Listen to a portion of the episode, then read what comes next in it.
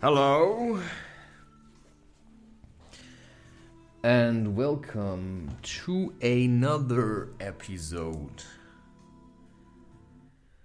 on the spiritual advice from the barbarian lunatic. You know, at the moment I'm in a stage of my life.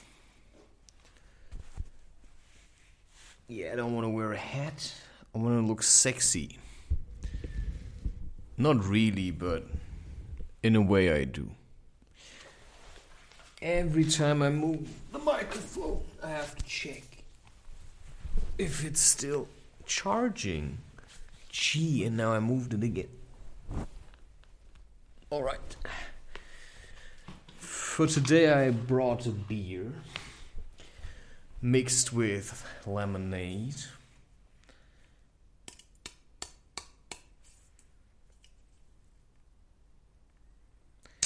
Let's just see where that's gonna get us.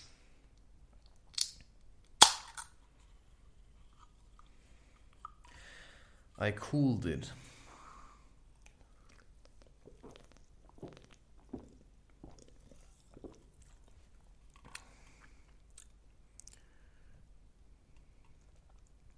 How much alcohol does it have? It's actually interesting.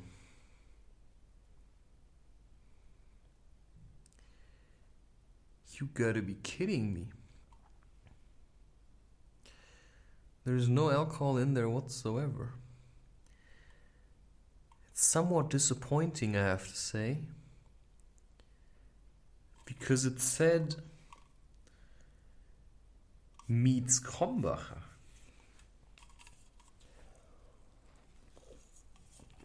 But Krombacher is a beer, right?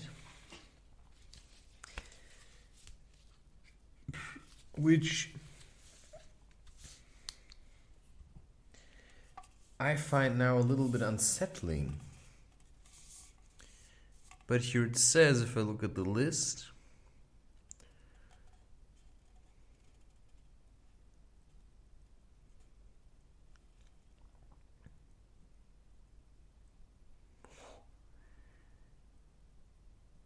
no alcohol. That's very disappointing. Now I'm just getting sugar.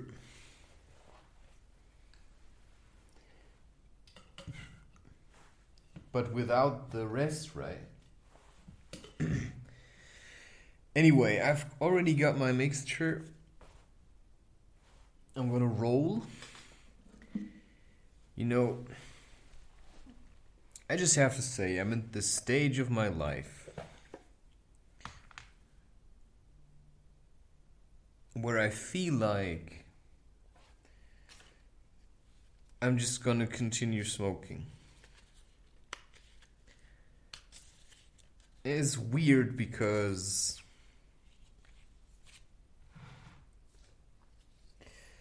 why don't I just stop? And I'm just gonna say a few things. And then I'm going to look at what this actually, this episode is called like.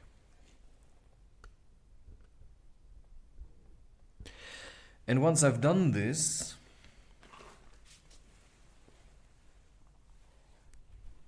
ah, I've got it. Gee, man, I want a new microphone. You know, there are some things which I feel like I would appreciate to have it. And one of them is a new microphone so that I don't have to worry about. I mean, I don't have to worry about anything. But I have to because I think it just gives me something to do, right? Um, a really weird thing is that, you know, I don't know who of you ever had like a really insane, basically unreachable goal that others think it's important to get to, but you sudden, certainly see how it's possible. And you also see what you would have to do to contribute to its coming into, right? Like your life.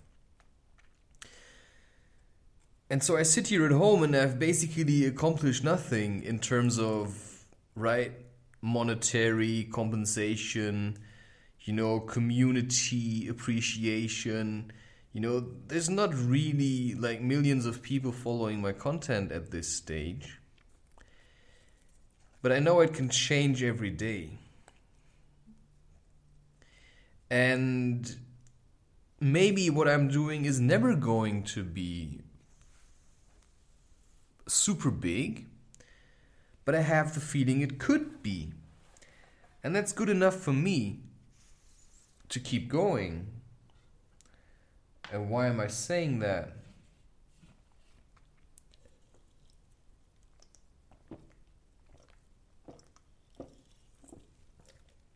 Because I'm very disappointed there's no beer in it. Yeah, well, I said I was going to buy a Coke and then I wanted to make it alcohol. And I was asking my mother because I visited them, and you know my story now a little. You know, I'm still kind of financially dependent, which is not actually true because I'm not actually dependent on anything. But if I need something, there's always a way to get it. And I felt like I needed money to buy Coke because I wanted to get. I wanted to have something to boost me. You know, that's that's all there is to it. I also bit something. You know, I I'm trying to stop chewing on my nails. And that's a challenge, I'm telling you.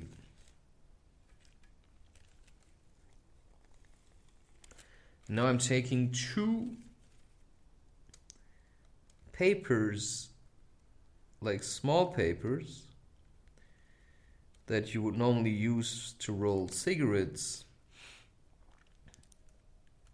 and I'm making a big one out of it because I don't have long papers anymore. So I have to be a bit inventive. And I like being inventive, right? sometimes like making things a little bit complicated to get to, so I have to work extra hard.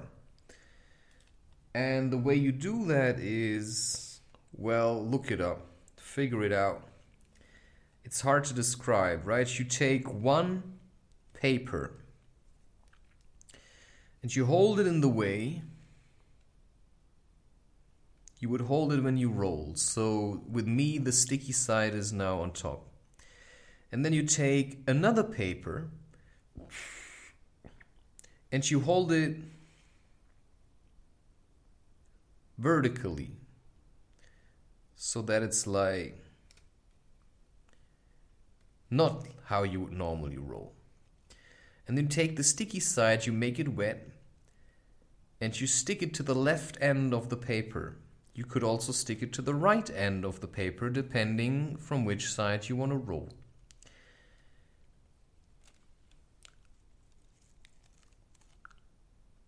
and that's it. And then you have to cut off the sides so that what you attached is gonna be right the same width as the rest of the paper. And then you basically have a long pape, which is not as wide as the long pape, but you've got something to roll something that is bigger than just a cigarette. And I've seen this before from. Yeah. I've, it's actually starting to be less of a drag. It's starting to become less of a drag. You know, I'm accepting my place in life And that means recording these episodes is becoming less of a drag because I'm accepting that I'm doing it. I still haven't checked the title of this episode, which I find alright.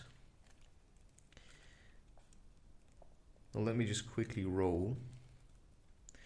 I discovered a new rapper. A friend of mine was listening to it. It's called Webby, Chris Webby, Webby with a Y at the end. Um, I think I like him. Only I didn't. I don't know which album the song was from that my friend was playing and just from a quick search on the internet, I found one which is called Teenage Mutant Ninja Rapper, and I actually have to say I already like that. I always liked it that Eminem was making references to comics. Um, because even though I don't really watch a lot of movies anymore, um, I have that knowledge and the reason I don't watch movies anymore is because I already know how to watch movies. And I've watched a lot of movies, which is why to me it's enough to remember them, right? Which is a part of letting go. You know, it's enough to remember the movie. Don't have to watch it again. And that's what I sometimes start having with people as well, where I say, you know, to me, I don't have to spend a lot of time with you anymore. You know, I could live with just remembering you. And I'm not sure if other people like this kind of attitude very much. But that's basically the attitude that I had to have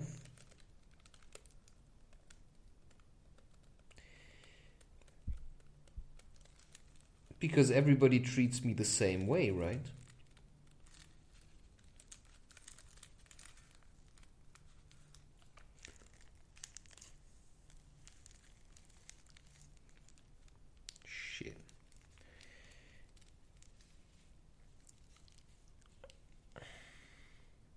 But it's working. It's so strange. Because sometimes I think I'm not managing to to roll. And then suddenly it's done and it's working and you know that's every time I create content it's more or less the same way.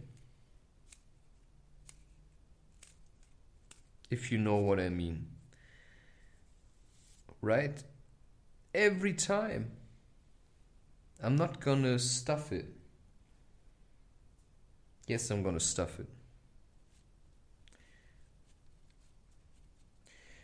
Because I like stuffing it. So you see, despite the fact that I like sex, I could accept living without it simply because it became a little bit too tedious. And I realized it wasn't just sex that I wanted. Now I'm gonna first light this doobie, which may burn.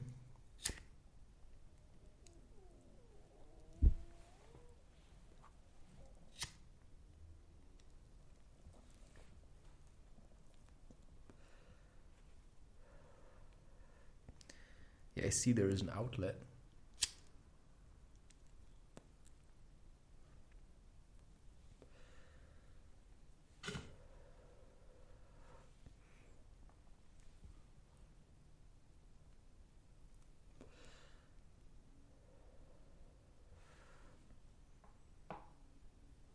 All right.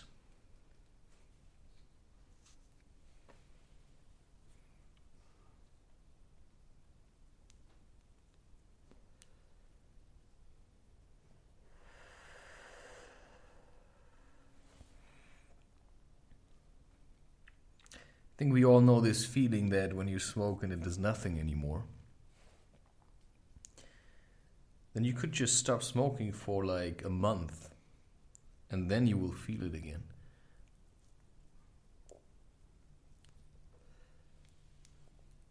But what most people do is they just start smoking larger and larger quantities.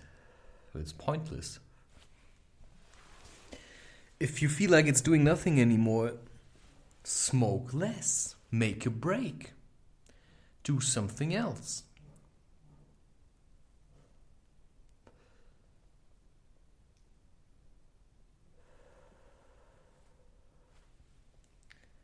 All right, let's check. It still does something. Welcome to the dark side. I just want to show you you know, in the hope that you won't all run and copy me. But I just like to keep it a little bit intimate. You see, welcome to the dark side. Why didn't I get the beer? Well, I think I'm happy. Because alcohol always brings me to a place that I. It's too slippery for me. Yeah, I'm just to take the one that I.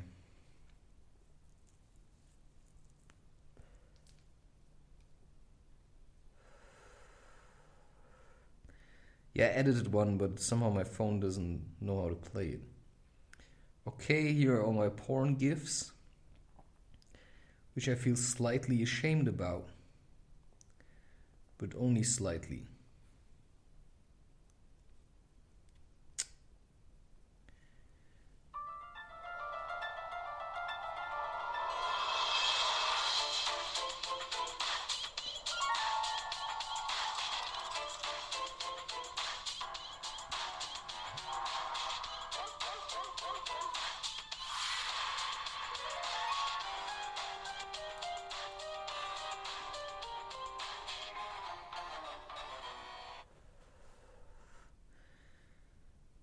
Know what this is. It's Goosebumps. These all this old series that they made, which I find genius, by the way.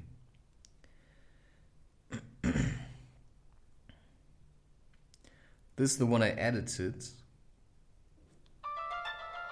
not that different.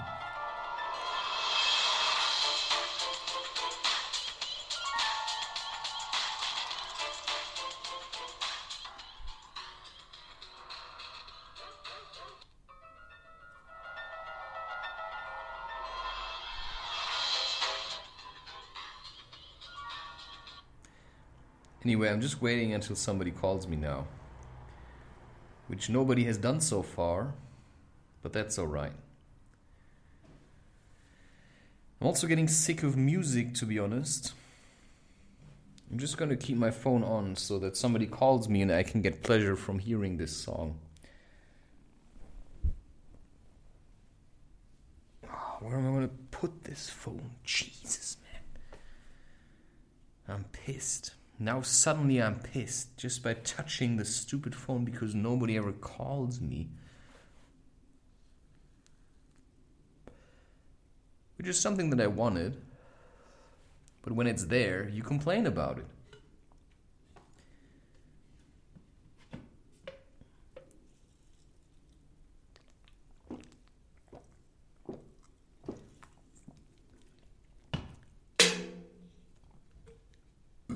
Right? It's like really wanting a relationship.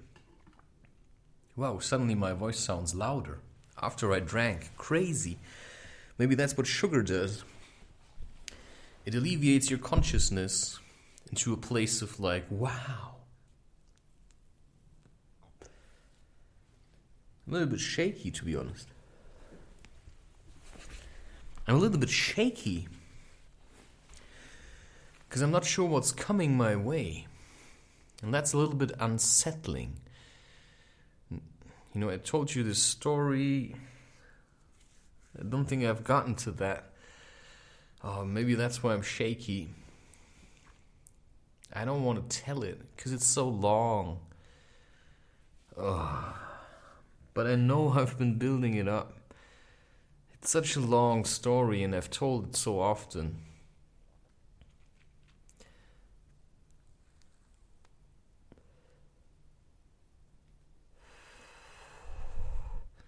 And there's nobody to cheer me on as I tell it. You know, now I feel lonely. Not really. But I feel like it would be nice to be with that woman.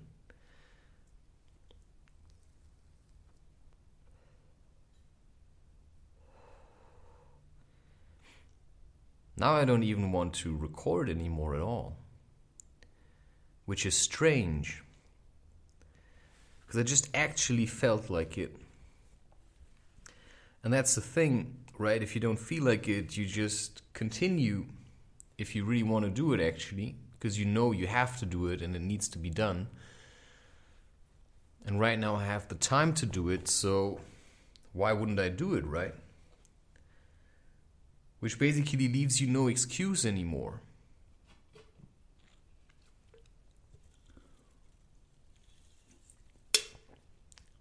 Which is basically saying, you know, I enslaved myself. You know, you can see me as Darth Vader.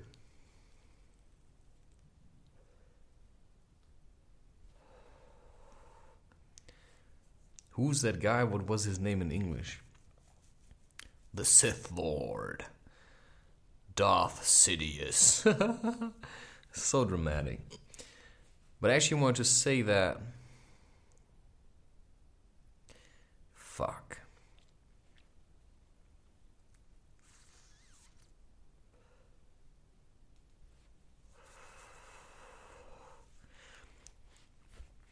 You know, there are always these times in my life where basically nobody has time for me. Then I just have to do things on my own. And that's part of the fight, of course. That's part of the struggle.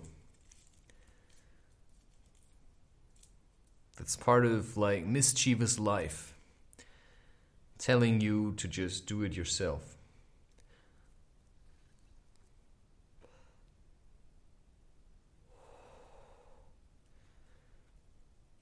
And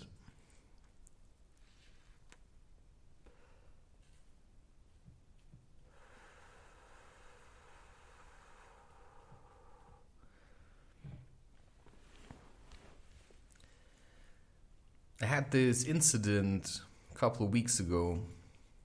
I walked through the city and there was this guy walking around like he was owning the street. Or maybe he was just minding his own business and I just wanted to take a piss on somebody. He didn't look old.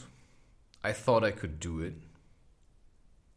And I went to him and I started talking to him with my mad grin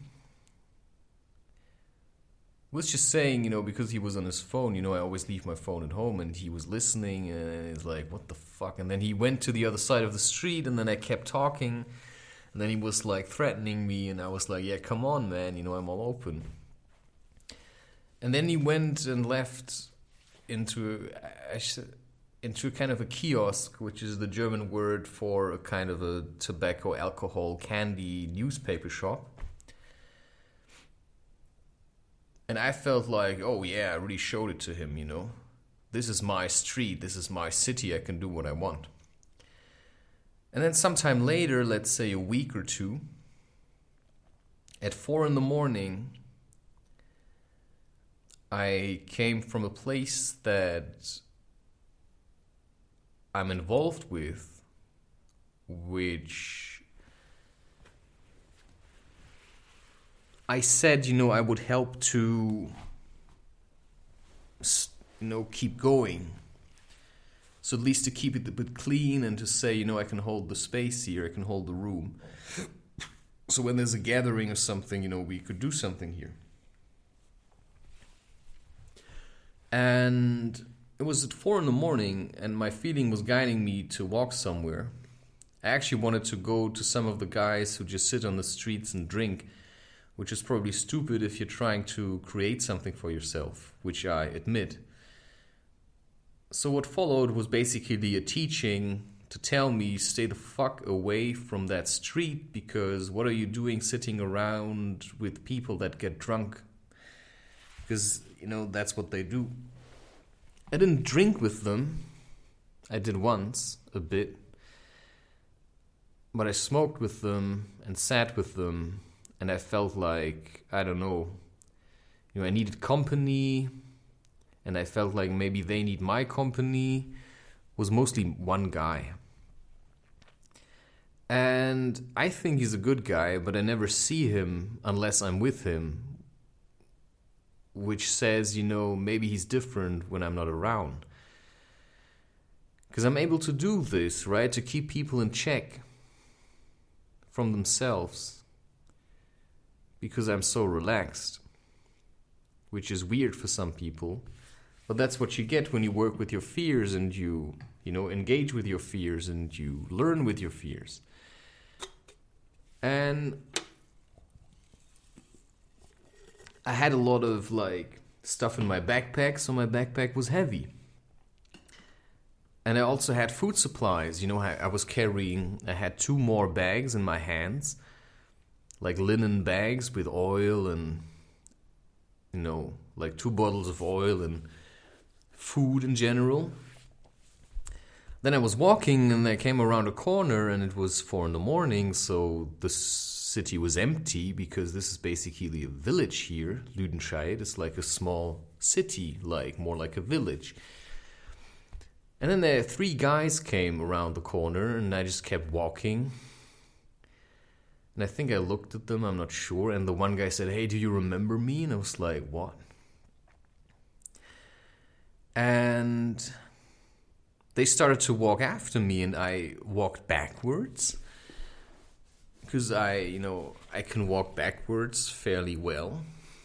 And I did so with trust. Because I was probably walking backwards 300 meters or 400 without checking what was behind me because there were three guys coming after me. And as soon as I said, Do you remember me? you laughed at me in the streets, and I was like, oh yeah, maybe I don't know, you know, because he was wearing a cap. And sometimes hard to tell who somebody is if they suddenly look a bit different. So I started walking backwards, and they started approaching, like coming after me. And you could tell that, you know, they wanted to hit me. And I kept walking backwards, and I tried to keep the conversation going because I could certainly feel that they were angry. And I realized that, you know, I cannot run with the weight that I carry.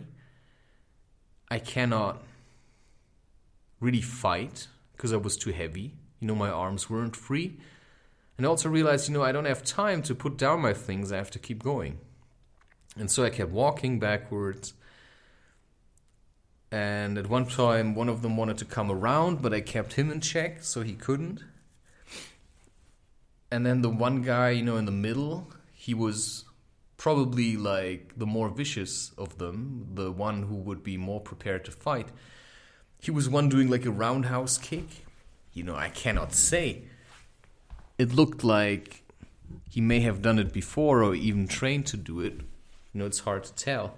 But at least he didn't fall. And I was like, yeah, nice, man. You can do this. Good job. And I kept walking, and you know, this pointless conversation where they're just like, yeah, you said that, you know, blah, blah, blah, blah, blah. And then he pulled something out, and it looked like a knife, but it didn't check, you know, because I had to keep them in check, so I couldn't look at the knife. Um, because then I couldn't see anymore what the other two would be doing. And I think that's often the problem, you know, if you shit your pants from a knife, then your only focus is on the knife and not on the other people anymore. So I kept walking, and he had the knife, and sometimes I made like a small step and they retreated. You know, just like the amount, you know, I stopped and they like whoop, going a bit backwards. But I realized, you know, just keep walking and see what's coming out of this. And then I walked around the corner, you know, we were like open street and he had this knife and he was like, yeah, blah, blah, blah. But I know I what am I supposed to say, right? I mean, there were three people. The situation is obvious. I had no intention to fight. Yeah, I realized all I can do now is just avoid being beaten to a pulp or something, you know? But I didn't really think it, I just acted. So I was keeping my distance while looking where they were. And at one point we stopped, and then they said something because they were like filming me with their phones, but it didn't bother me because I do that all the time. And then I looked at, you know, I said, they, they said something with YouTube. I said, yeah, I'm on YouTube. And then they're like, oh, really? What's your name? And I told them, and they looked me up. And they, then the one guy who tried to come round at the one point, he said, oh, that's him? Man, he's okay, right? Like, he seemed to realize that I'm not really a troublemaker. You know, I bluff a lot you know, I didn't want violence, I just wanted to make some fun or something. And then I thought the situation was relaxing. And all I remember that I don't know how that happened anymore, but suddenly they punched me, you know, like in the face. You know, when you look at from my perspective, right side underneath the eye, you know, the cheekbone. They hit that two or three times and they kicked me in the stomach once. Before that happened, I, I asked the guy, you know, where's your knife then? He said it was a toy, and I was like, oh yeah? You know, why do you carry shit like this? You know, if I want to jump into this, you have my blood on your hands. Do you want that? It's like really stupid because some people literally want to die. And I also thought it's not my place to die or I was hoping maybe, or I felt like that. Who's to say? And what was really weird was that they punched me in the face, and although I felt like there was an impact, I had the feeling they actually never touched me. And, you know, they looked buff, but it's hard to say, you know, because people take a lot of like this stuff, I think it's called creatine, that saturates your muscles with water right? And they eat a lot of like hormones and stuff and meat that's full of hormones. And so they look like they have a lot of muscle or have a lot of strength, but they actually only have like a lot of excess weight. So it's hard to say whether their punch was, you know, really weak or whether I'm just really strong because spiritually, you know, I'm far away from them, which could be one reason, like, you know, you can't touch me, man. You know, I'm untouchable. And there are people that exist like this who can do things and they survive.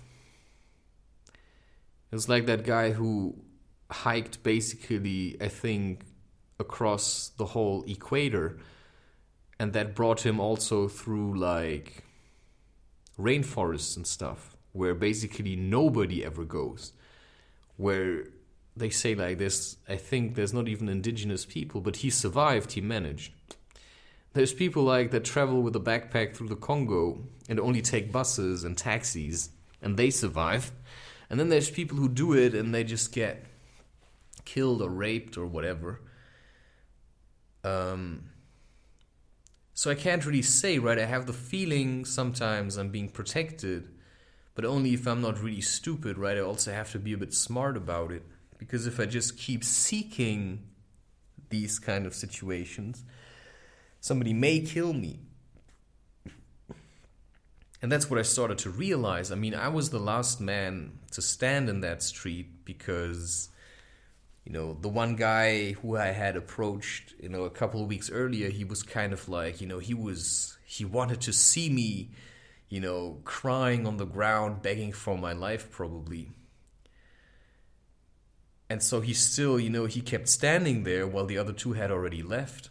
And I kept talking to him, and he was like, you know, what are you doing to me? Something like this because I was just in my usual good mood. I was basically parenting him. It's like saying, What the fuck are you doing with knives, man? I mean, it's really stupid, really. Don't do shit like this. if you would do shit like this in like large cities like Johannesburg, you wouldn't survive. You know, you're not a real predator. You're just a victim that tries to find people that are a little bit more weak. And maybe I was the same, right? Because I wouldn't have talked to someone who looks dangerous, or maybe I would have. I don't think I really paid attention at that time. I just thought I can do whatever I want. Maybe I didn't even think that. I just felt like talking to certain people, and that gave me teachings.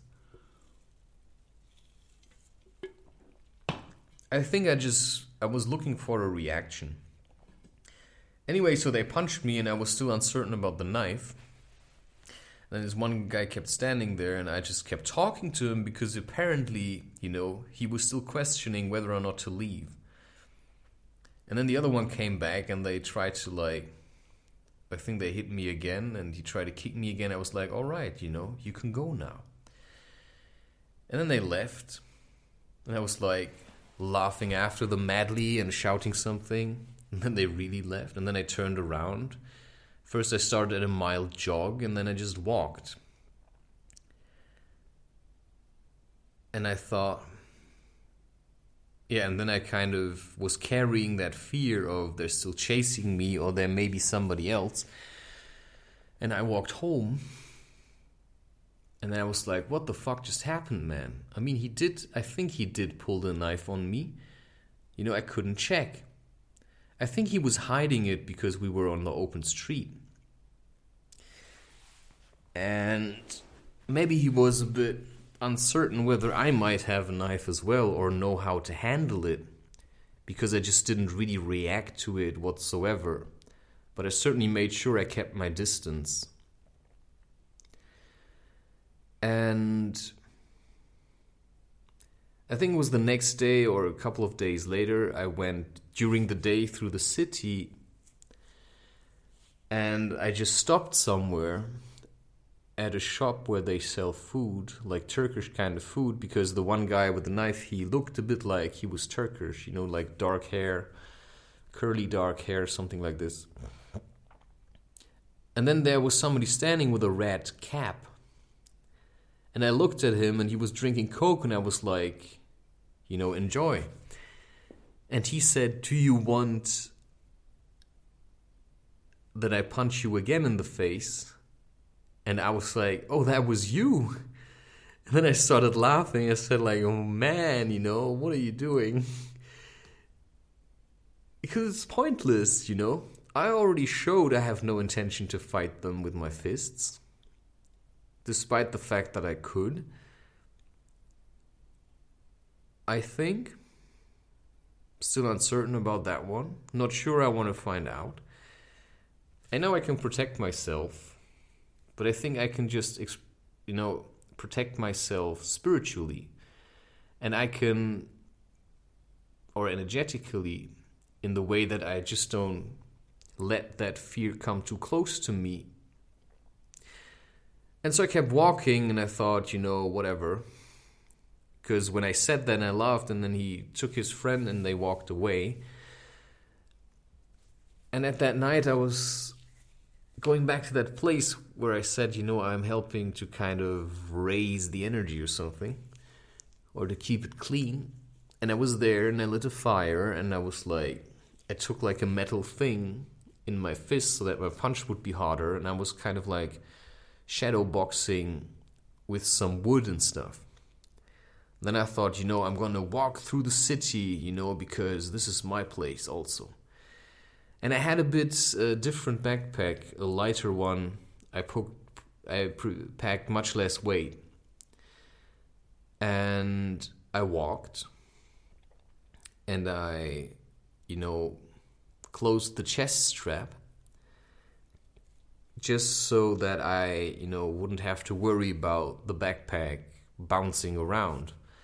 Because I didn't know what was coming, and I had this metal thing in my hand. I was like walking. And then I came back to the same area, and then in the distance, I saw two figures walking towards me. And I made like a, a curve to the left and they adjusted their direction to where I was. And I thought, okay, this is odd.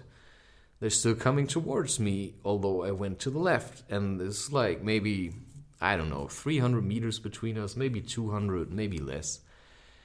And then I did a, a curve to the right and then they adjusted that also and then the guy you know i saw how they were walking like really like forceful angry stride towards me and the one guy was carrying something in his right hand which might have been a stick or a knife you know it's hard to say and then he said you know you come here and i was like fuck that shit and i started sprinting at top speed because i can like from one second to the next, I can just start sprinting. You know, there's no hesitation anymore. When I want to sprint, I sprint, and I just started sprinting whoosh, away to the left, which is where I saw an opening. And I ran like a couple of hundred meters to the police.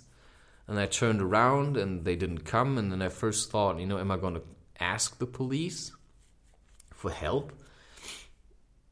And then I thought, nah, just don't do it. And then I was still, I was quite afraid. It was like, fuck it, you know, I, now I have to deal with this in some way. And it was night again. This time it was two o'clock, and I started walking back. And I felt like, what am I going to do now? And I was really home, uh, happy when I was back home.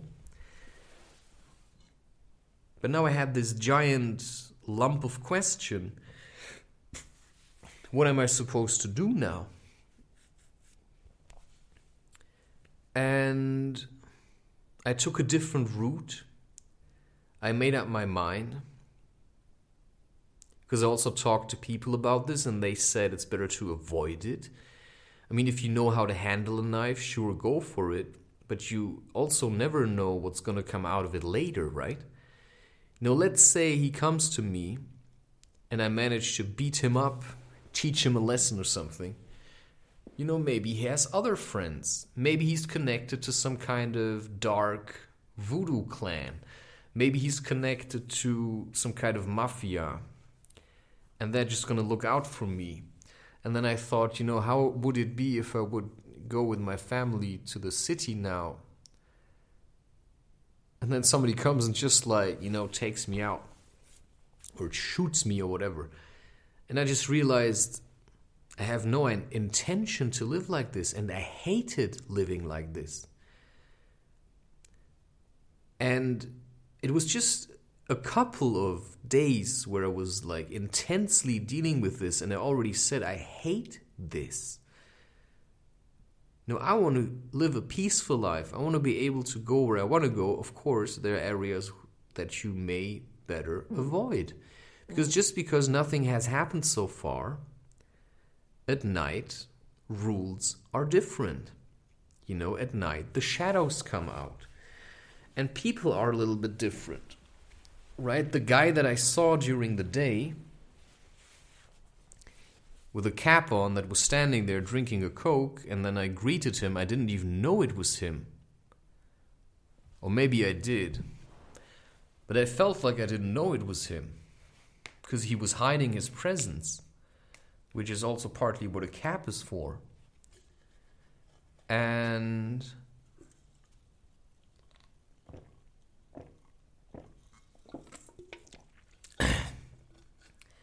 which maybe says something about Leonardo Leonardo DiCaprio. And so it turned out that I had to make a choice. It's either you have to make a standing or you simply avoid this. And I came to the conclusion that I'm just to walk around from now on and avoid this street altogether because this seems to be his turf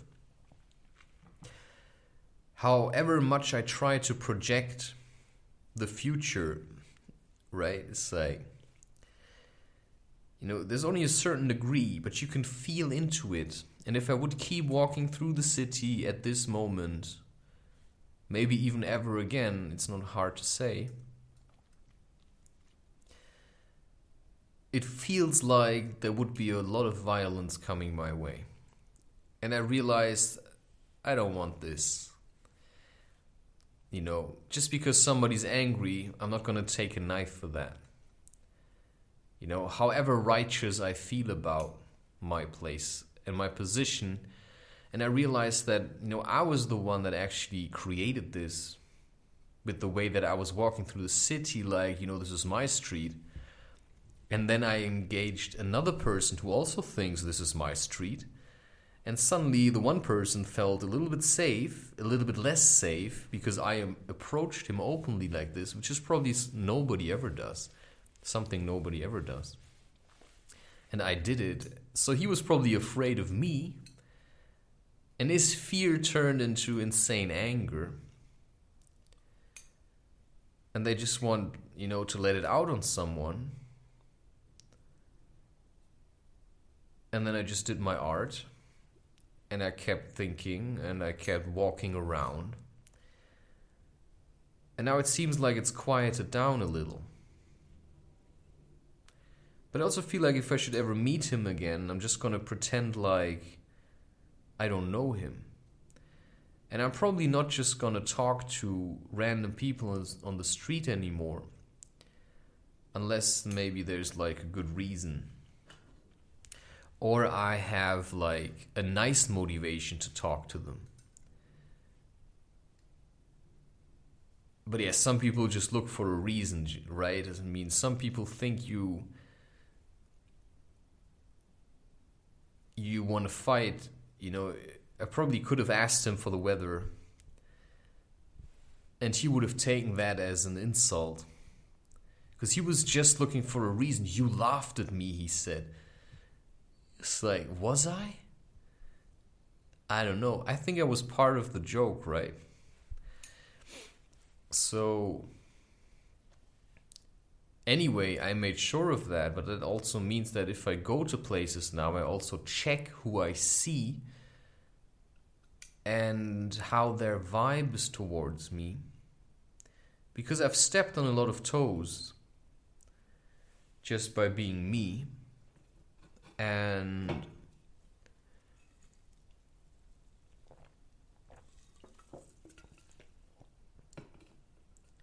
I realized that if you want to have a family and live with a woman, and you want to live this kind of vision that you may have of yourself,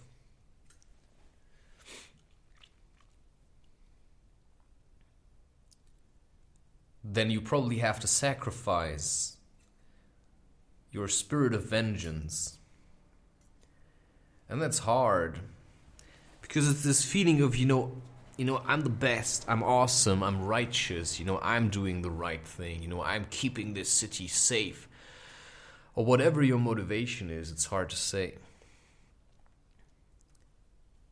But it's hard to take responsibility for a family when you think you have to take responsibility for the whole world or maybe just a street or a city.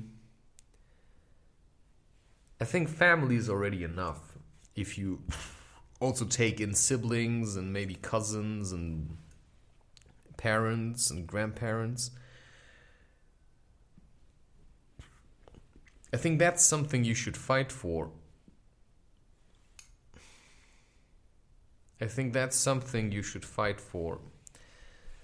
And that's where you should invest your energy instead of into people that just want violence.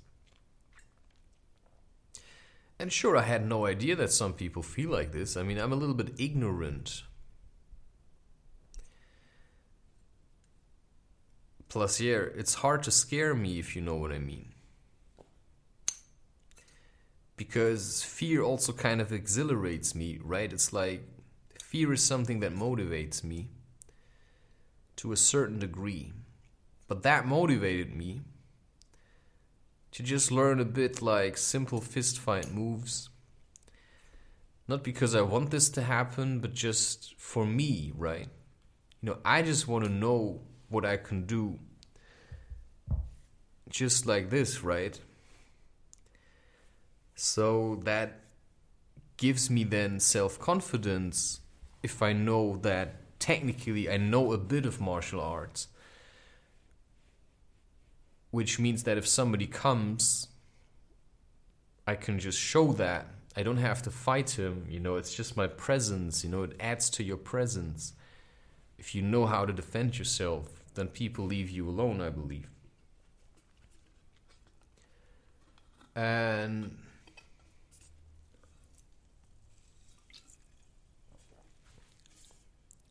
I'm not sure what it means now.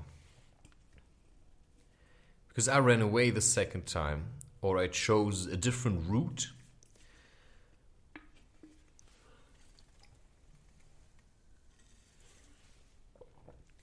and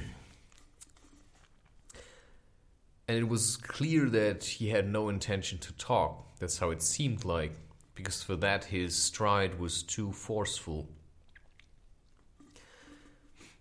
Yeah, he was too intent on getting to me. And I was asking questions. I said, Is Lüdenscheid safe? Like, is there a ring of criminality? Maybe even like things with children and stuff. And I realized I have no idea. But that was an intense experience. Maybe nothing ever happens like that. But it could, right? And I didn't do much. I didn't really do much. But what I've realized is if I do a little, it's already a lot. You know, what's for me a little is for somebody else like, you're burning me alive, man, with your presence. Some people feel like I'm even like killing them. It's weird. And I have people that get angry if I'm just there and I talk, you know. They just get angry and aggressive. Because getting angry is one thing, but if you're aggressive, then you're channeling your anger into whatever you think is making you angry or scares you. You know, I've had these situations before. But if somebody's just aggressive, you know, you can't just talk this out. You could, but it's probably going to make him even more aggressive. It's going to make him want you even more. Because what he wants is probably what you represents. He wants your strength. And that's what they do in Africa, right? They, let's say, they kill not just in Africa, but you know, sometimes they kill pythons and eat them because they think they absorb the python's strength. It's like when the Chinese buy these tiger testicles powder or rhinoceros horn, you know, ivory. That's the same thing. They think they're going to get strength out of it, but you also have to lead a strong life right? Like spiritually strong. Otherwise you know you don't get you don't just get strength. You may feel stronger but that doesn't make you strong necessarily. Because you can be weak and rich right? And just sit at home and drive in cars and then you feel like you know you're a real beast. But just because nobody ever lays a hand on you and then you think you know how can i become even more powerful and then you look at rhino horns and you're like, I'm gonna eat that, you know? You know, I want tiger testicles. Yeah. But you're never in a real fight in that sense. Because probably you got money, you got people to protect you, and then you feel powerful. And maybe it does increase your strength, but it certainly comes with a cost. And, you know, I cannot say what these people were taking. Maybe they were even high on speed or something, which would explain why they were so slow. yeah. Because you take speed, you think you're really fast, right? But you're not. You just feel like, you know, everything's like really fast, but it's actually slow. You know, it's like it's for everyone which is the difference, right? You can take cocaine, which is probably what they do, it's hard to say, or amphetamines. And then you feel like, you know, wow, I'm really powerful. You know, but you only got as much power as you put work into. So if the only thing you're doing is like punching a bag sometimes and then you only you know go to the gym pump yourself up to be muscular there's not a lot of weight to your punch because you know, it's not about punching, I know that.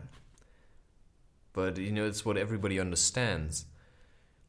You see a Shaolin monk you know, if you train like a like a monk, like a warrior, that means you have to harden your resolve, which means if it's painful, you have to push through. I was feeling lonely, and I thought, you know, I'm just gonna be friends with that guy. be, you know, little Christopher. But he didn't want to be little little whoever he is. You know, he wanted to be big it's hard to say also how old they are. They could be 20, they could be 16. Yeah. They could even be like, yeah, maximum 20, I would say. But it doesn't matter. You know, somebody who's 20 could still beat you up, of course. But they never managed. But I did get the message, you know, stay away from that street and stay away from people that you never met. Don't just, you know, just because you feel good now, because I felt good. And then I went to him and I showed him how good I feel, and maybe he felt shit. And then he started hating me, because how can he feel so good, right? Why isn't he afraid to walk here? You know, he's just like. That's how I sometimes walk around like a little kid. But I've also put in the work. You know, I went into madness. I looked at the chaos. I looked at the darkness. And I came to the conclusion that I like the light also. But I also like the darkness. Because what you have to realize is that if you, you know, whatever enlightenment means, but when you only nurture your white, your light, your whiteness, your goodness, then you will become, in a way, like a little child again. That's what's happening to a lot of old people. When their trauma is kind of like falling away, or their heaviness, or whatever, right? It's hard to say. When their spirit comes through because maybe they relax into the fact that they're gonna die. You know, it's like called acceptance. And then they become like little children, and then adults come or people, you know, that are still a bit younger, and they say, "Yeah, they're that's dementia." And they're being treated then like stupid, like they're stupid. Whereas spiritually, they're probably like, you know, crap, I'm a realized being only I cannot communicate it anymore. You know, I have no idea how I got there. But then you got like a little child, right? And I realized it doesn't matter, you know, I drink a coffee, I smoke tobacco, I smoke cannabis. No, I do certain things. Okay, I eat no meat, that's for sure. But I still feel like a little kid all the time. Sometimes I feel more like it. Sometimes I still feel like an angry kid. And that's really weird when you think about having children and being with a woman when you just feel like this little kid all the time that just wants to play and that just sees everything as playing. You know, no matter what it is, even that encounter with them I saw like playing. Yeah, and then I started playing chess with them, which means okay, how am I going to, you know, stage my next move? So you see, despite the fact that I'm like a little kid, I have the experience of a grown man, of a warrior, warrior, because that's how I live my life. And I have seen darkness, mostly my own. And normally people stay away from shamans, which I consider myself to be. So I have a certain seriousness about what I do, but sometimes I kind of lose myself in this. You know, I'm a little kid. I'm a little kid, and I want to play. I want to play with my wife now. But if you play like this with your wife, you know, you can do this sometimes. You have to keep the fun in the room, if you know what I mean. And that's what I basically do all the time. I keep the fun in the room. And I'm very good at it. But for some people, it's really weird. They think I'm making fun of them. Right? It's like this friend I keep talking about. You know, he thought I was making fun of him. Just when I, you know, was like, hey, you want to play frisbee? Frisbee, frisbee. And then I start saying things and, yeah, sure, man, I do loosen up the atmosphere. So if you're like very grumpy, you know, I'm going to try to make you laugh. But if you're grumpy, you probably don't want to laugh. And I still make you laugh. And then you laughed. and he once criticized me. He was saying, like, you know, like, are you fucking kidding me? He was saying something like, because sometimes he gets a bit grumpy, but I have no problem with that. You know, I like him anyway. You know, I like him a lot. It's like my best friend in the whole world. You know, that's like my little kid. It's like, wow, he's the best friend in the whole world. He would never do anything to hurt me. Yeah, but sometimes I see it a bit different, you know. Sometimes I see this perspective where he would betray me or beat me up or band together with others or call the police on me or whatever. And then I think I think I have to distance myself from him. And then I go there and I say, "Hey, do you want to play frisbee?" Because I know him now a little. I know he's also a bit like me. You know, he likes to look tough so that people leave him alone, so that he protects his own inner child, which is what you have to do when you become an adult, right? And then you know how to protect your own child your own inner child and then you start protecting you know your real children because you know how to fight and to stay safe you know how to survive which sounds like something that is not as meaningful as it used to be in this kind of system but it's still because what's survival right? I mean now we're talking about the dark side. What's the dark side of society? It's that they're trying to basically yeah i wanted to say discriminate you into being like everybody else. Because i see it as discrimination what they did to me as a child in school where every time i wanted to be the way that i actually felt like being they said you have to sit down and shut up and that's where my results comes from you know i'm never to shut up but sure, if I like you, I can talk a bit less. It's very hard for me because I'm just every time I'm with people, I get really excited. Not always. You know, sometimes I just, you know, I'm always excited. I'm smiling on my inside. And so I learned also to show it a little less because if you if you walk around, you know, like, you know, I have everything to give, people start thinking you're rich and then they want your money. You know, and they may want it in the form of, you know, I'm going to rob you and take it from you because I know you're rich or I know you've got something. You know, I think that's what, what this was about. This one guy, why he kept coming, I think he sees that I have something, but he cannot understand what. It's like, what does he have? You know, I want to have it, you know. He thinks he wants my life, but you have to work for that.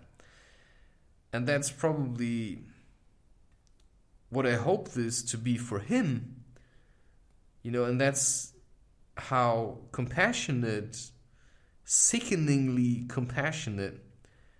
I always am for my fellow men because I know how it feels to suffer. It's that he gets some kind of realization out of this, which might be maybe I can change my ways.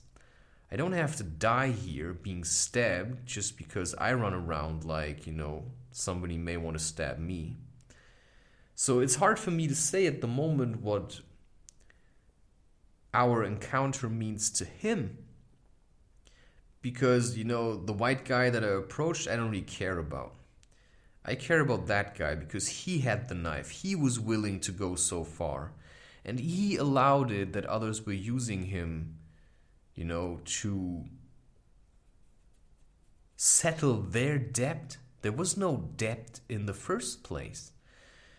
And that's why also I think, like, you know, to me, when I do something, I may not understand why I'm doing it, and other people may say that it was stupid, but I know what I'm doing. And maybe he was a death candidate because he was running around looking for somebody to fight. And then he found someone who fights in a completely different way. You know, because I fight on the inside. So I took that situation, I carried it home with all the fear and the hatred I felt from him, and I started doing my art. And that means I can work with that guy without having to talk to him.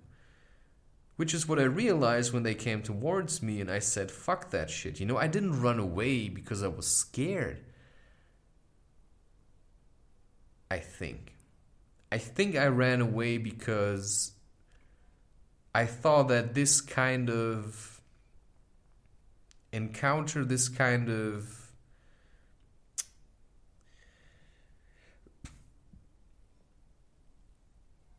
communication is not for me. It's too much effort.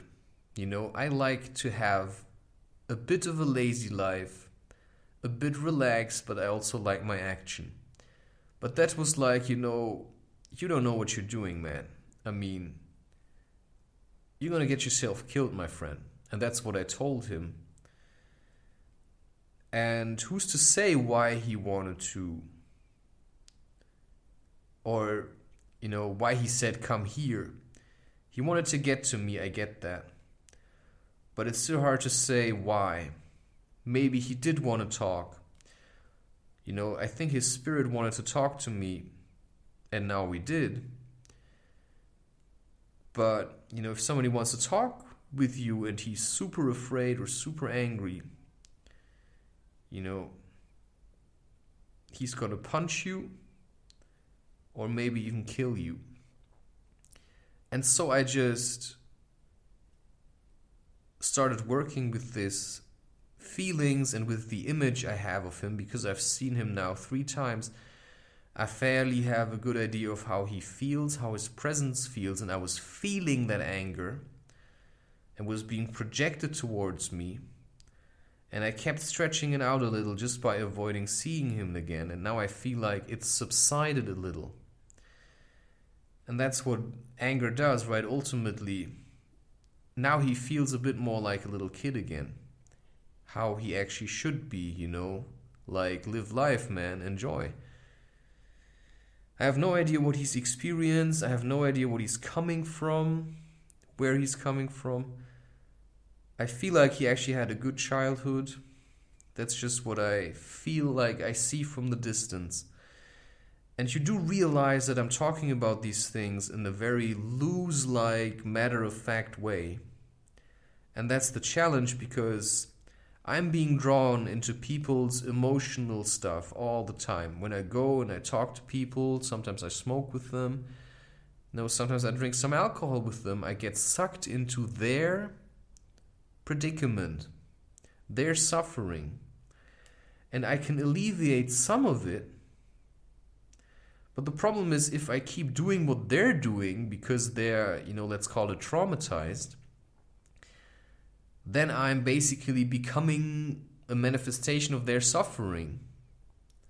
And they probably use me to a certain degree to just make themselves feel better, which is what I have with a lot of people, even the people I call friends.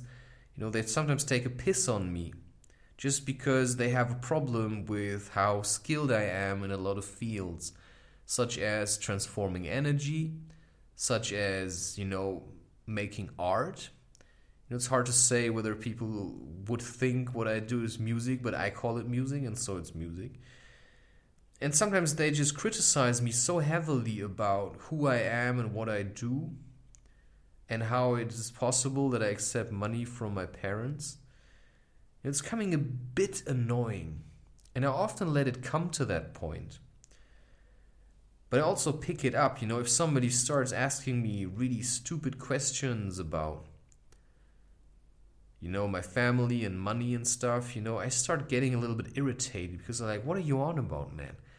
I mean, I've made choices, and you make it sound like, you know, it's like it's right, super easy. Because I make it look easy, they think I have nothing to worry about. But what they don't see is that I basically worry about everything all the time. But I also let the worrying be. Because what's there to worry? I mean, I know what's happening, I'm looking at what's going on. I look at how I feel, and then I make certain choices. And I believe that's basically what I can do, right? I mean, what else can I do? Right? Then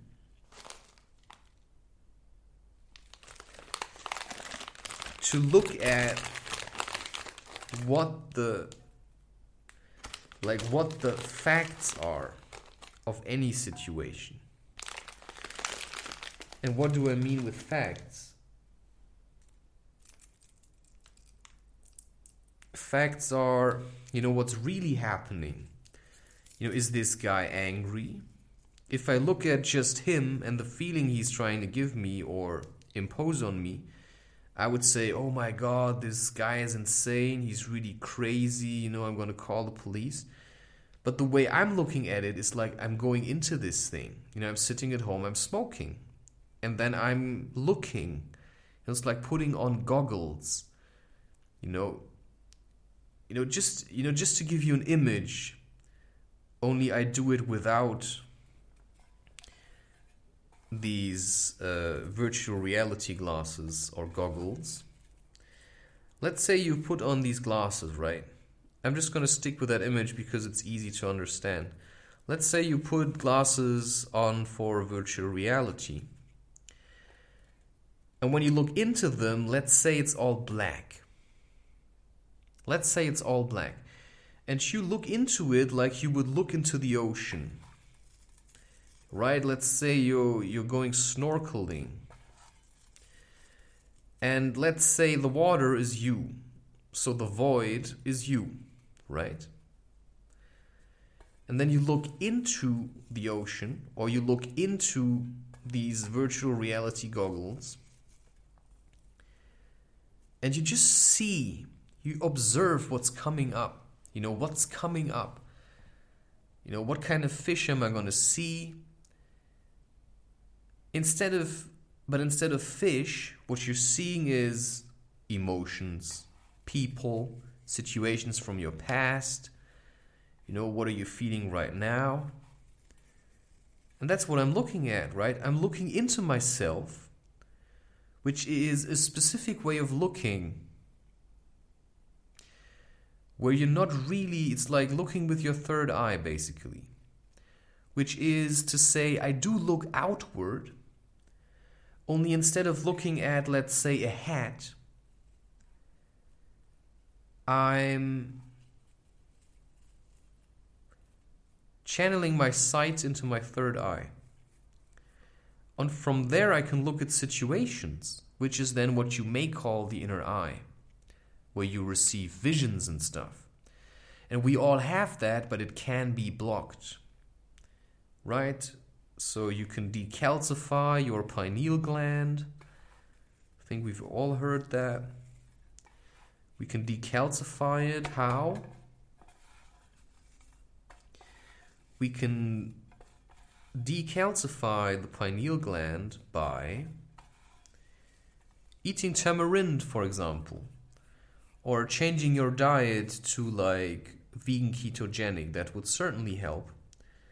And also by, you know, balancing your acid levels in your system, you know, which is like fuzzy drinks, beer, alcohol, sugar, you know, cake and shit and instant foods, they're making you incredibly acidic.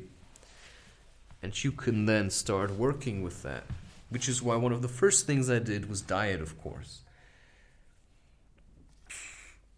And so you look at this young man, and instead of seeing this, what appears, what it appears to be on the outside, which is just an angry asshole, it suddenly turns into this guy that has a family, that has a history, that has emotions, you know, that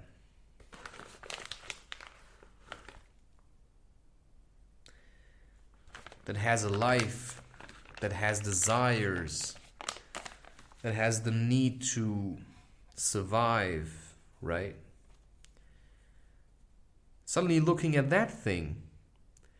And it's very hard to hate somebody who basically is like you, right? It's very hard. And then you start hating yourself, and then you realize, but wait a second, nobody forced him to come after me like this. But that's the way he communicates, right? You know, I may have learned to communicate through words, but it took me years to be able to express my emotions in such a way. You know, hours of podcast, hours of podcasting, you know, writing books about it, finding solutions. Because one of the top problems I had was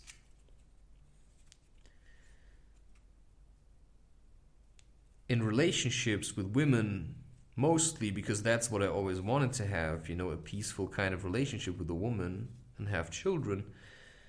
Even before I knew that's what I wanted, you know, I realized that in order to be with a woman, I had to understand how to communicate.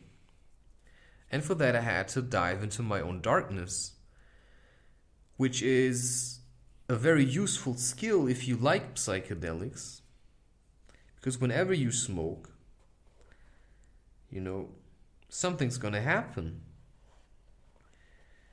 And then some people get paranoid, and I feel that too, but I start working with it.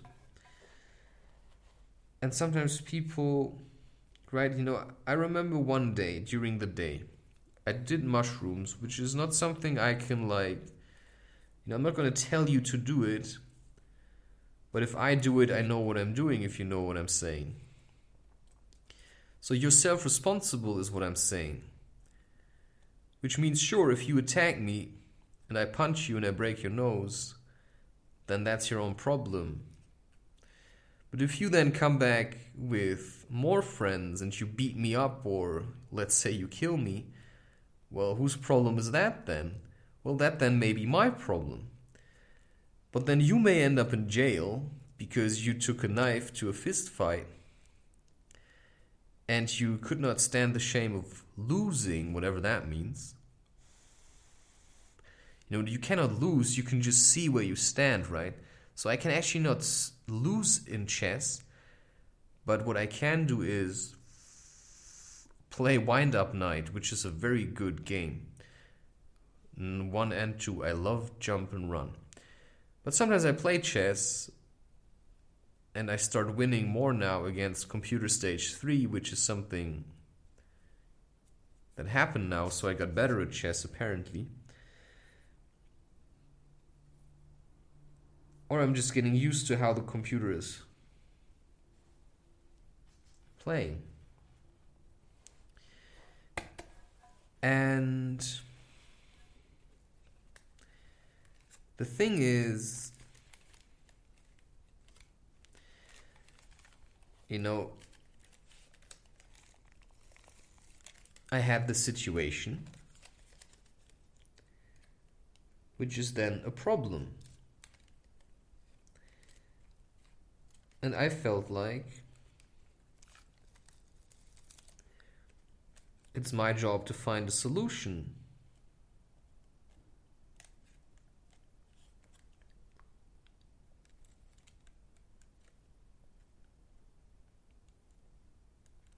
For this problem.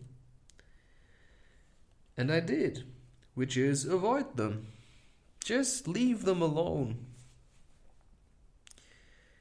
And so I do that. But when I leave the house, I pay attention. Without being overly paranoid, I'm making a game out of it so that I don't find myself in situations that are hard to get out of. Which is like at the moment, I'm not just having like sex with women, because I could find myself in a situation where there would be a child, which would then keep me from achieving my goal of being with the woman that I already chose. And where I hope that she shows chose me, because I'm not entirely certain, because I'm sometimes a bit much, even for myself, probably.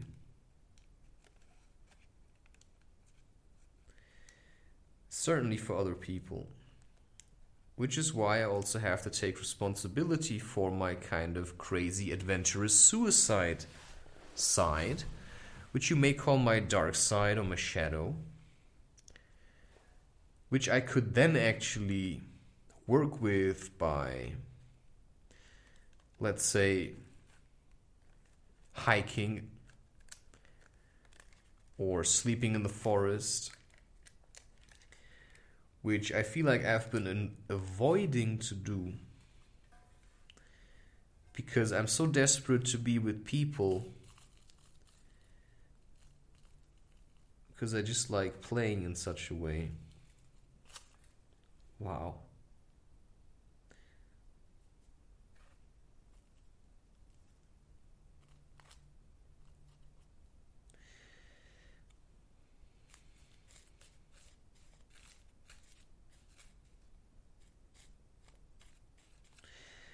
Anyway, so you know, from my perspective, it's very hard to say, you know, what's the dark side. I can tell you, if I would have recorded this a year ago, I would have said entirely different things, but I realized, you know, what's the dark side? Everything has two sides. You know, was Darth Vader really bad? Or did he give Luke Skywalker a chance to outgrow his father? And to make up for the mistakes, you, you may say mistakes,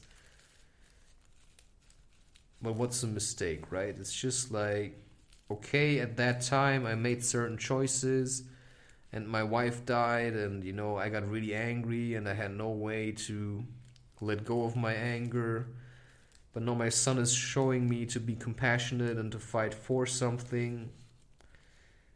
No, that's the idea between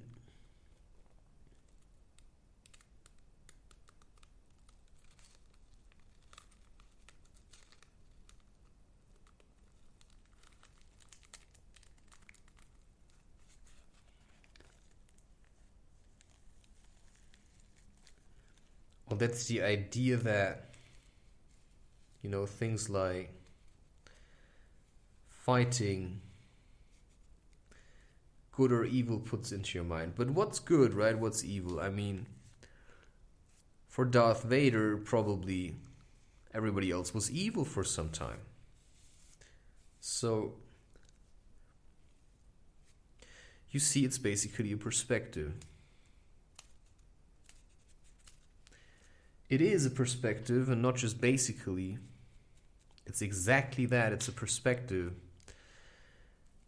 And when I feel like, you know, I'm a bit preoccupied with somebody or a situation or with myself, then I look down, or basically I look up, or I look at the state things really are in, which is to say, I put on my non judgmental goggles and I look at the situation until it dissolves itself. What happened? So I go back and forth between things that happen. You know, what happened? Who's at fault? You know, how did I contribute to this situation? How did the other person do that? And if everybody does it, then we can actually learn to live in harmony, which means the next time I see you, I know that you've worked enough with what happened between us that we can come to an understanding, you know, without killing each other or shouting at each other or hating each other. You know, but sometimes I feel like I'm the one doing the work. And that's what you have to take responsibility for because some people can do the work. Right? Emotional work. So that I feel hate, I work with it and I transform it to love. And the next time I contact you, you're going to feel it and then you're going to open up to me. But you may take like six months longer than I have because I'm doing this at an insane pace and you know my goal is to always love people. And sometimes I love people and then they hate me in return. And that's really annoying because I've already you know learned to love them again. I got back to love, but they're still afraid of me, right? They're still angry at me. So I have to give them time. And how much that time is, is depending on the situation and the intensity and the other person. You know, with some people, I just made a choice and I said, it's impossible. You will never let go of how you feel about what happened between us. And to me, it's not worth the effort because you are somehow not that important to me. Just give me a second.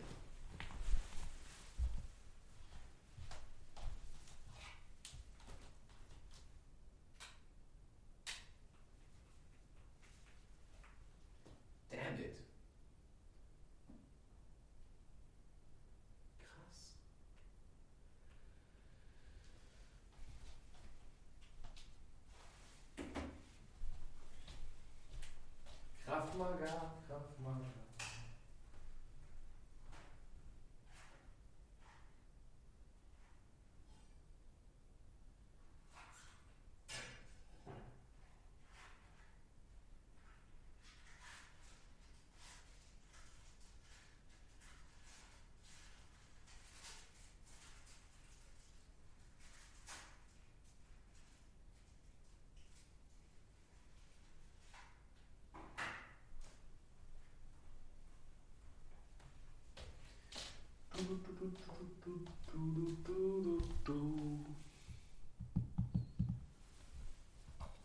It's just, uh, it's already on and a half hours, man.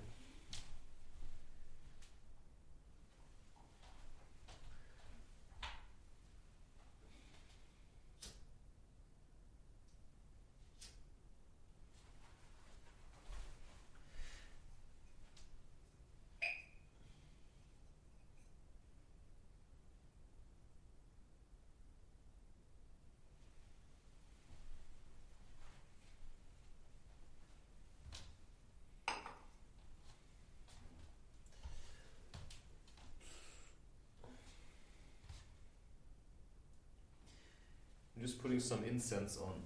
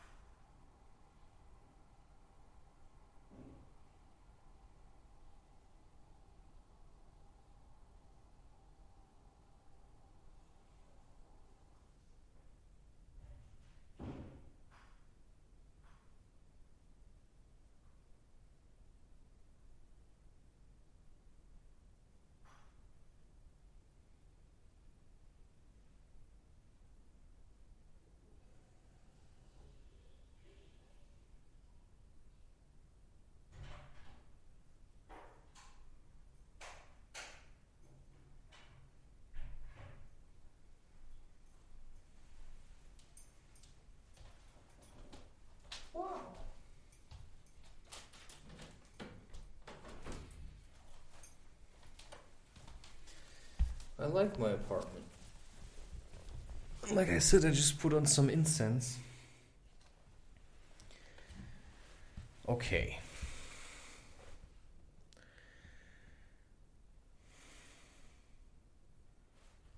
I want to put this at a higher level.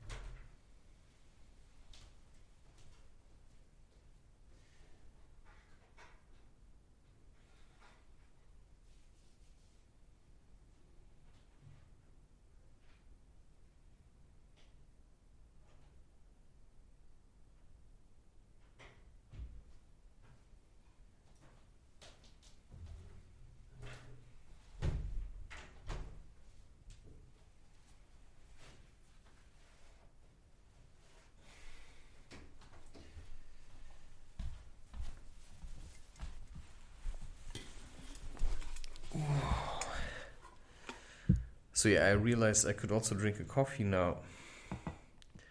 But I already made a fresh batch of tea. You know, with my thermos. It's now ginger, probably like chopped ginger, two table, two teaspoons, or a heaped tablespoon at least in a one liter thermos bottle, and then two teaspoons of leafy black tea, Ceylon tea, and then one teaspoon, I always talk heaped teaspoons, of a mixture called Vata, which contains sweet wood and coriander and stuff like this. But I basically use it for the sweet wood. And then, then I let this tea sit for like six, seven hours in the thermos bottle. So when I drink it, it's still hot. Sometimes I drink it, it's already cooled down a little, which then probably was like how many hours? Sometimes it sits for 12 hours. And I drink it, it's like, wow. And I drink two cups, it's like halfway, and then I fill it up with hot water again and I have a lot of tea to drink. Um, yeah. What's still hot? It's good. I burnt my tongue. It's better than it's better than other things. Sometimes it's even better than coffee. But if I'm really heavy, I need a coffee. And that's when we come to you know, welcome to the dark side I have the feeling I'm not really presenting darkness because I'm too relaxed for that. But ultimately,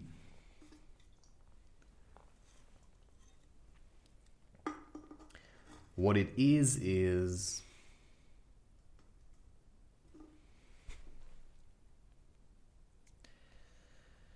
a choice. And I know how to work with tobacco, I know how to work with coffee. And these are drinks that are a little bit different. Green tea is different from black tea. Black tea is more like shadow. So tobacco feeds your shadow. Which is why also some people like smoking it. It makes your aura a bit darker. And so does coffee. But that only helps you if you know what you're doing. Because these things can make you feel powerful, although you're not, because it's just a plant, right?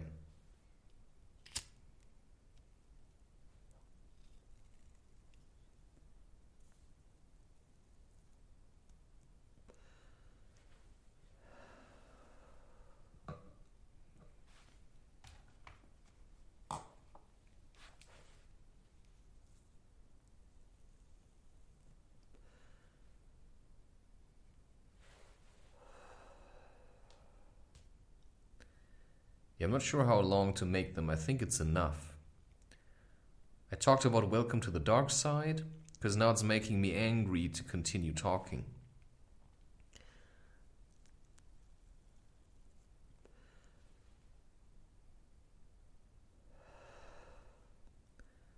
Or maybe it's just anger that's coming up.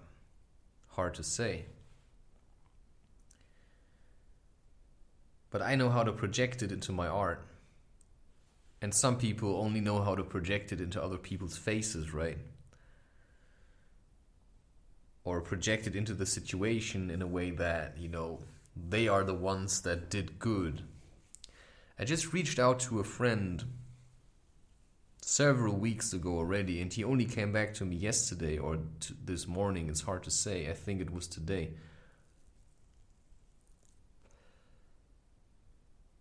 And I liked it. He said it.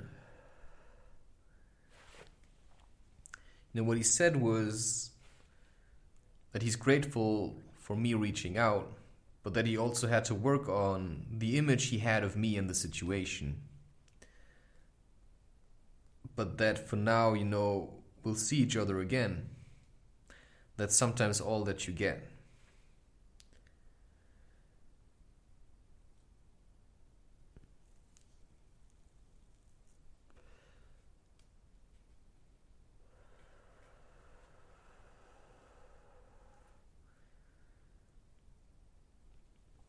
And sometimes it's hard to say, right? I meet people, we make experiences together, and at one point I'm not sure anymore whether they're my friend or my enemy.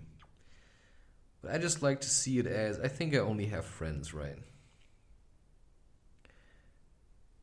I think I only have friends. And that's a very alleviating place to be in. That whoever it is, I am sure there's a way to be friends. and sometimes the other person isn't able to see it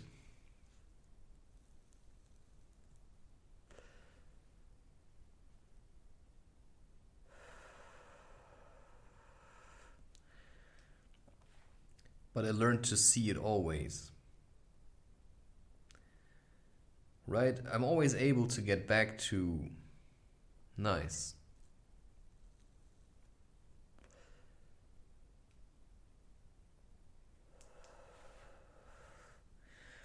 and that's what I got from the movie.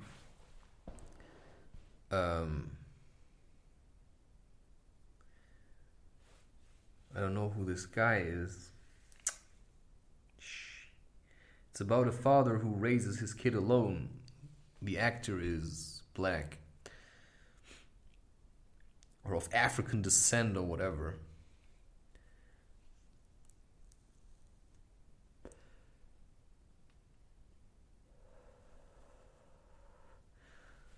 or he appears to be dark. Maybe that's what it is. I think of Chris Rock, but I'm doubting that it's him. I think that's a musician. And he's raising his child alone because his wife died, and to be honest, I'm fairly afraid of that. That if I would be with my wife,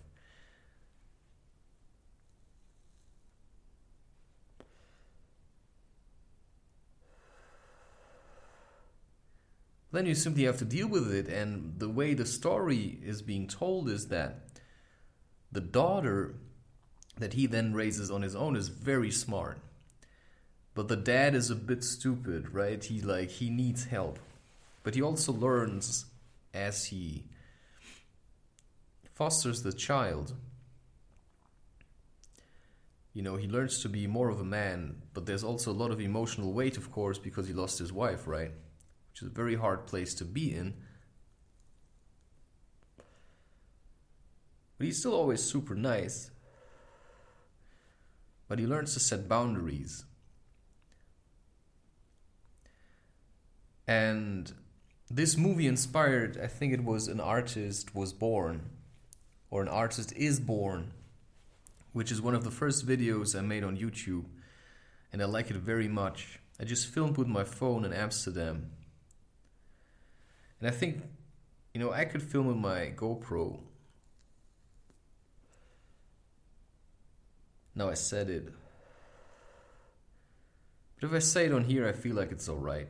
Like, this is my place of trust, right? I can say Corona is a lie because that's my perspective. Because my perspective is everything's energy. And if you say I need a vaccination to get rid of fear, then I say that's very stupid because I have to keep going back to the vaccination, which is the same thing that drugs do. Right? You can keep going back to coffee, you can keep going back to cannabis, you can keep going back to LSD or heroin or cocaine, but ultimately that's just yourself. And when you learn to depend more on your more on yourself, you also learn to accept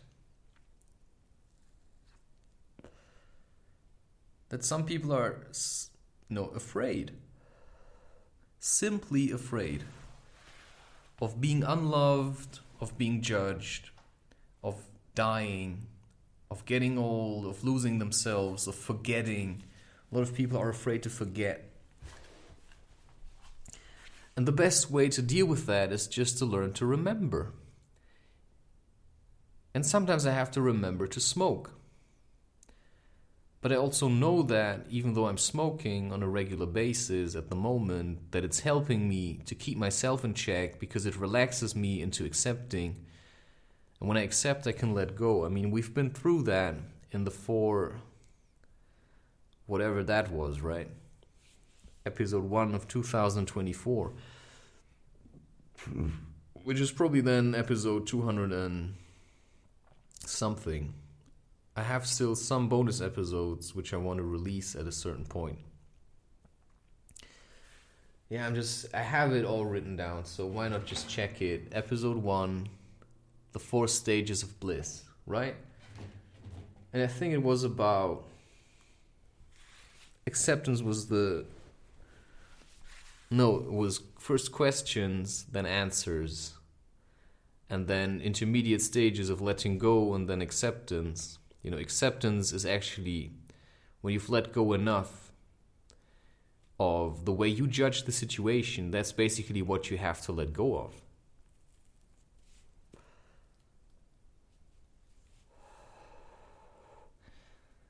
Right, let's say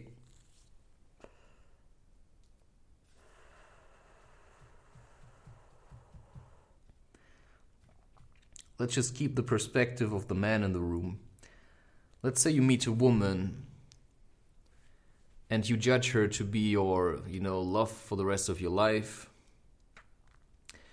because you just want to meet someone. And then you meet that woman and you judge her to be your wife. But you fail to see that she isn't, or that you're not that for her you can keep working on that and she keeps rejecting you. And maybe she breaks up with you one day. And you can still be convinced that she's your wife because you said so and then you try to cling. What you should do is to let go of your idea that you had of her or of any situation. Like, I mean, if you're afraid of spiders, then you're judging spiders to be something that's bad. And so that fear is basically just your shadow. And your fear is then something you identify with in a negative way, which is probably natural because, you know, it's also an un- unknown situation, maybe. You think it's your wife. That's basically what I had at a certain point, apart from my first girlfriend, where I thought I would never marry her and have children with her. which is an interesting thing to realize, certainly. And sometimes you know it deep down, but you're afraid to phrase it. And so there's certainly that fear still that the woman that I said I will devote myself to isn't it, but every time I look at it from a distance, I realize I just love her. You know, there's only love. And the frustration comes when you feel like that love isn't being expressed in a physical way not even in a let's talk about it way, but more like, uh, hey, I'm here, you are also there. And I love you from a distance, and the hope I have is that if I keep feeding that love and always getting back to it whenever I feel hatred, I nourish it with love. And I keep regurgitating all the hate into other things right? I bring them up, I chew on it, I dwell on it, I go back to situations that I feel like I want to look at. What really happened? What did she say? What did I say? What was the meaning behind those words? What did I see spiritually? Because even though you have the feeling you were like asleep back then, you can still look at the situation later. And that's the great thing about the third eye. I mean, you can really shine your light onto things that you judged as bad or that you judged as, you know, that's my wife. And then you can look at, she never felt that or you can look at she felt it i just didn't get it and so i broke us apart but the you know the part of me that broke it apart was the intuitive part that felt like we need distance now but until i understand that that's why i did it i have to look at the situation over and over again until i cleared away enough of the dark side and brought light into it so that it's balanced again that it's not like this was terrible this was bad she hates me i hate her or you know we're like incredibly in love. But it's more like uh, there's hatred and i'm going to see where it's coming from and understand what her part in that hatred is and then i can keep loving that and hopefully right I dissolve it for both of us because that's how it often feels. I work with people from a distance. I sit at home, I suddenly feel really terrible. And then sometimes I smoke a joint or I drink a coffee and I start to see where this feeling is coming from. And sometimes I see, let's say, you know, be specific, my mother. And I realize, you know, that's her. And she's connecting with me, maybe, or hoping for me to contact her. And sometimes I give in to that, and sometimes I wait a little. Then I just go there in person without introducing myself first by calling, for instance. And so I learned to look at this emotional ocean that we are basically in because everything is energy. You know, I mean that when I say it, which is to say that everything is energy which means you start seeing yourself not as this separate thing that walks around, but something that lives in an ocean of energy and can create ripples. And I think I have discussed this in the book The Universe at Large, which is a fairly short read, but full of like. I loved writing these books. And I'm sad at the moment that I feel like I can't do it I think I'm keeping myself because I have to make new experiences. And so when I go through these things and I have these crazy situations that appear, I realize I manifested them because I had nothing else to say. And life was getting a little dull, a little boring. So I went through Lüdenscheid and I literally created ripples I appeared in certain places, I challenged certain people, and then I retreated back into my apartment and let it all rest when I felt like, you know, okay, I've created enough ripples now, let's see what's going to come out of this. And certainly, what I carry also is the intention to make money with what I'm doing. But I also realize if people don't know who I am, you know, it's going to be hard to have followers that are willing to pay money to read your books to understand you know why do you think the way you think or i like the way you think and that's why i want to read more from you. Because in that sense you could say my mind works like a genius but anybody's mind can work like this. When you stop eating gluten and meat you know that's a fairly simple approach that's why ketogenic is the way to go, but I also realize I cannot maintain my genius unless I give myself certain, certain things. And partly that's masturbation, but with semen retention, which is working, learning to work with your pelvic floor muscles, and learning to you know, cut off the energy flow that feeds into ejaculation, basically.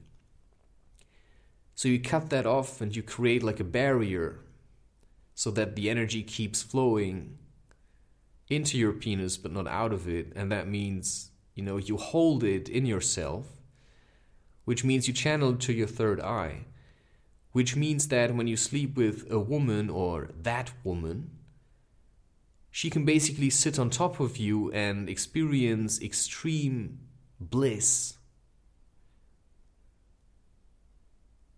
And you are able to maintain this for hours. Know, I'm just getting a feeling of that. I realize when I masturbate, you know, I can masturbate for longer. My penis is harder for longer times. And I manage to come in that sense without coming, without ejaculating. But I still have an orgasm, and it still alleviates some of my feelings of depression. That and of course cold showers or first hot and then cold but in the end always cold. That's just you know the bit of discomfort you have to introduce to your life. And i'm also sleeping very little i i have no mattress that is like super soft and thick it's like you know 4 centimeters of kapok which is like a natural material a bit like cotton it's more like a yoga mattress it's fairly hard but it also keeps me a bit humble and it toughens your body, it makes you stronger. If you sleep on a soft mattress, you become soft. You have no chairs anymore. Right? It's like I have no car, so I have to walk. Right? I have no, in that sense, a proper kitchen, so I do my dishes in the bathroom, in the bathtub, which is weird but also keeps me being inventive. You know, that's what I like about DIY. You're just doing it yourself. And when nobody believes you and the vision you have of a life and the dream you have of the places that you can create for children, for adult people, places where you can transform your suffering into basically a communion or into community. That's a, maybe a better way of saying it well, then you just have to do it yourself or you don't do it at all. And I have been given visions with psychedelics, and I realized that I can bring them about and manifest them. And certain visions I've been given, I found were so important that I had to take responsibility for them because I realized that I was being given these visions for a certain reason because life thought or God thought or I don't know who thought or nature thought or somebody had the feeling I could do it, right? And there may have been others that were given these visions, but I don't think so because visions are very, very specific. And I then started to realize that I was kind of being guided towards a purpose. And I actually thought that meant that I had to extinguish myself, I had to kill myself and become this perfect thing that can manage to, you know, be like God or something, so that, you know, the Love Our Children Foundation can become this like pure thing.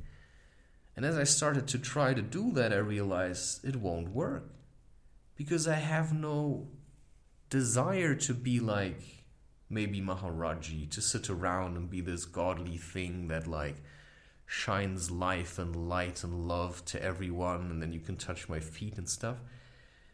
I realized I have no desire to be that, and it's very hard to become something that you feel like is really phony. So I first thought I had to become this omnipresent super shit thing. And I had to basically kill the Christopher that I had been all my life and get rid of all my flaws until I realized that my flaws are me. That the reason I do this creative work is because that's what I feel like is the only thing that I can actually do to help bring this thing about. So I had to actually become more like me. So I first tried to become super perfect, and then I took the flaws that I liked and started maintaining them. It was like smoking. I liked it, so I kept doing it. And then I saw how I had drawn that bird the age of 16 without ever knowing, you know, I never even liked smoking really back then, not like this. And now I realize I actually need to smoke to feel the way I feel right now. And that's what I've mentioned before, what Terence McKenna says, you know, you know, who are you to say, you know, I can do this on my own? Maybe the thing is that we have to humble ourselves to make a deal with a plant or a substance or whatever. Because no matter how hard I try, I'm always missing something. But when I smoke, it's like easier to deal with it. That's how I feel like. And then there is an addiction and a dependency, and there is a dependency to certain people, which I also maintain. I like being dependent on my parents at the moment because that gives me a reason to go there. And they can then, in that sense, take care of me. So I give something, they give something back, right? I go there, I give my, hey, I'm like a little kid, but I also, you know, I love my job, I love my life and when you go to people with that kind of mindset, with that feeling in your heart, they feel appreciated, they feel valued, they feel happy and good and motivated. But when you're absent, they cannot feel it. And I realize there are some people they don't really need me because they have others like me. But my parents, you know, if I'm not there, they miss me that means that's something I can work with. Right? I stretch it out a little. I wait until the pressure becomes too big and then I go there. When I know that maybe they're going on holiday tomorrow, I'm going to go there today, spontaneously. When I feel like, you know, I know they're going to be there, and then I'm just going to go there and I'm going to spend some time, make some food you know, and then I have a little conversation, and that's also hard. Because today I went there, I didn't want to go, but I did it. And that's good. I believe. Sounds like something good, right? At least it's hard to say that it's bad. It's the way it is. I made a choice. I want to be a family man. And one reason I want to be a family man is because the woman that I love, that I'm in love with, that I fell into love with, just like that, is a family woman. And she has a family that I like, which means that I want my family to be ready to get together, which is part of marrying. And that's a hard one to swallow. But I swallowed it and I said, all right, that's it. That's it for today, also. I think this was long. It's a good sign that my talks are getting longer because I'm less eager to finish them. I'm actually more relaxed. So, whatever I'm doing, it's working, right? It's like that interview that I watched that was like a documentary about runners in I don't know, maybe it was Tanzania or something, doesn't matter. And then I asked him, How do you run or something? And his answer was, Well, I have been looking at the way that I'm running. And I came to the conclusion, something like this, that the way I'm running is good. Because I haven't had any injuries. And so the way I'm running is good. You know, that's like fairly to the point. Or you can just make an hour recording and analyze, you know, how you're running, why you're running, when you're running, and blah, blah. And she just like, I came to the conclusion that the way I'm running is good because, you know, I have no injuries. so if you're hurting all over, then you have to change something. You know, if I would just smoke cannabis, I wouldn't be able to do what I'm doing. I went to the park, I climbed on trees, I played frisbee golf, And I walked barefoot all the way. You see, I cook my own food, which helps me to heal and to grow and to contribute. And now I'm here, and then I'm there, right? It's like I introduced change, right? Today I drank no coffee. And tomorrow maybe I will, or maybe later tonight, but maybe also will drink no coffee. Because I'm sick of the way it makes me feel on the long run. And I'm trying to get that balance back where I drank less coffee, I smoked less, basically nothing. But my situation just changed. Right, I live alone now. And that means I have to leave the apartment sometimes. Because if I feel my family is pulling me, then I can res- resist it for some time, but at some point I have to go. And that's what I did today. It was good. But I only realized that after I was there. But a part of me knows, right? That if I feel like it's like annoying or whatever, a part of me knows that there's another perspective to it, and that's why I then go there and engage with the people where I get the feeling from, right?